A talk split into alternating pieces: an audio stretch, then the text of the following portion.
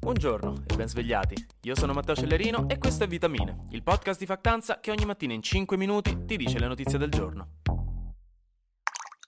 Ah, il politicamente corrotto ha vinto ancora, ma vostro zio lo sapeva, ve l'aveva detto, prima arriveranno per l'italiano, poi non potremo più essere omofobi in pubblico e infine odiare le minoranze senza motivo valido sarà considerato sbagliato. Una distopia.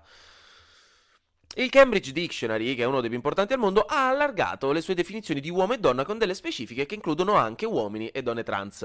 Nello specifico, oltre alla definizione normale che non cambierà in nessun modo, cioè un essere umano femmina adulto e un essere umano maschio adulto, semplicemente ora è stata aggiunta una persona adulta che vive e si identifica come femmina anche se alla nascita potrebbe esserle stato attribuito un sesso diverso, come definizione secondaria. In questo modo, sotto l'ombrello della parola uomo-donna, ora si può identificare con chiarezza anche l'utilizzo diretto del concetto di donna trans e uomo trans trans. In realtà da fuori può anche sembrare una cosa superflua o forzata, ma la razio che il Cambridge Dictionary usa spiega bene il concetto.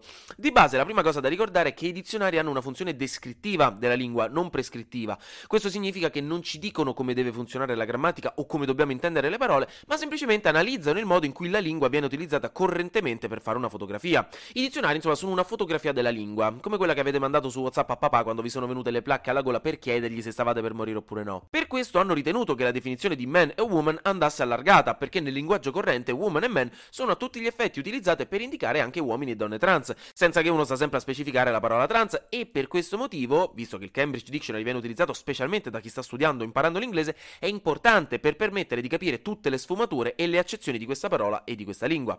Il post ci aggiorna poi che in Italia il grande dizionario Eupli utilizza una definizione anch'essa abbastanza inclusiva di suo, nel caso della parola donna, dove parla di femmina adulta della specie umana, mentre altri dizionari come Treccani e Garzanti associano la parola al sesso e non al genere. Ma comunque in Italia bisogna ricordare che c'è ancora un bel po' di strada da fare, visto che gli stessi termini uomo e donna trans non vengono ancora compresi benissimo. Diciamo, spesso ancora trans viene utilizzato come sostantivo e non come aggettivo, e questo ve lo ricordo, in teoria è meglio dire una persona trans, un uomo trans e non un trans, una trans, perché il termine un trans in questo modo è stato storicamente utilizzato in modo dispregiativo e quindi si cerca di superarlo. Questo così, giusto come reminder, perché magari non lo sapevate e non è certo colpa vostra. Ci pensa vitamine. Il Guardian invece ci regala un'intervista esclusiva con il ministro della difesa ucraino, Oleksiy Reznikov, in cui ci spiega che in effetti la situazione non è roseissima, ma c'è speranza, come nel governo Draghi in pandemia.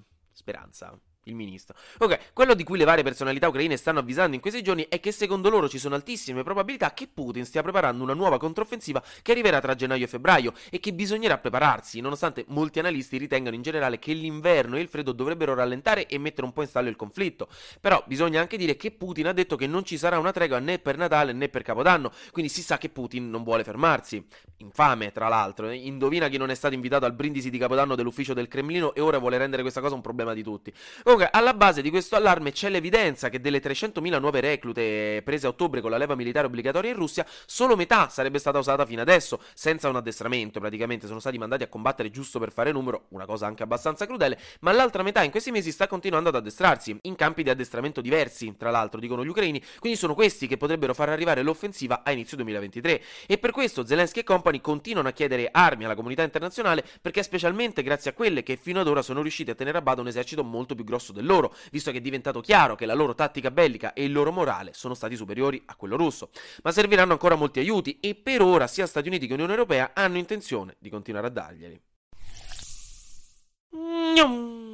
Flash News. Per qualche motivo, Donald Trump ieri ha annunciato che sta per iniziare a vendere un set di carte collezionabili sotto forma di NFT con lui, dove c'è lui ritratto come un supereroe, un pilota di Top Gun, un wrestler, un cowboy. In pratica ha deciso che alla sua età e con tutti i suoi soldi può finalmente togliersi lo sfizio di esaudire il sogno di ogni bambino di 8 anni, evidentemente. E niente, queste card NFT verranno vendute a 99 dollari l'una e i profitti andranno a lui, chiaramente, pure semplice capitalismo americano. Cosa volete di più? La Banca Centrale Europea pure ha fatto uscire degli NFT di Mario Draghi che guarda Masterchef con Mattarella mentre fumano. E, beh, chiaramente non è vero, ma sarebbe stato molto meglio, perché la BCE in realtà ha alzato i tassi di interesse di 0,5%, come annunciato tante volte, per combattere l'inflazione. Ora i tassi sono al 2,5%, ai mercati la cosa non è piaciuta e Christine Lagarde, la presidente, ha detto di prepararsi che saliranno ancora. Infine, negli Stati Uniti il Senato ha approvato una legge che autorizza a stanziare come budget per la difesa 858 miliardi di dollari, una somma record che supera addirittura di 45 miliardi persino quanto lo stesso Biden, cioè il presidente, aveva chiesto, per farvi capire quanto ci tengono negli Stati Uniti a finanziare il loro esercito, che ricordo è l'esercito di gran lunga più finanziato del pianeta. Ieri, infine, l'idea del bonus animali domestici era piaciuto troppo e quindi Fratelli d'Italia, per riportare l'equilibrio nella forza, ha proposto un emendamento alla legge di bilancio per autorizzare la caccia agli animali selvatici, per motivi di sicurezza stradale, anche nelle città e nelle aree protette. Di base, l'idea è che, per esempio, con i cinghiali che hanno iniziato a fare persino aperitivo nei bar di Roma per quanto sono di casa, insomma, si vada a permettere di cacciarli, proprio di cacciarli con i fucili, cacciare loro e non solo, magari anche le volpi, per ripulire le città. Però le associazioni animaliste hanno subito avvertito che non è proprio il top per gli animali questa cosa e che si rischia di avere situazioni di caccia selvaggia e di un rischio far west che metterebbe a rischio la pubblica sicurezza.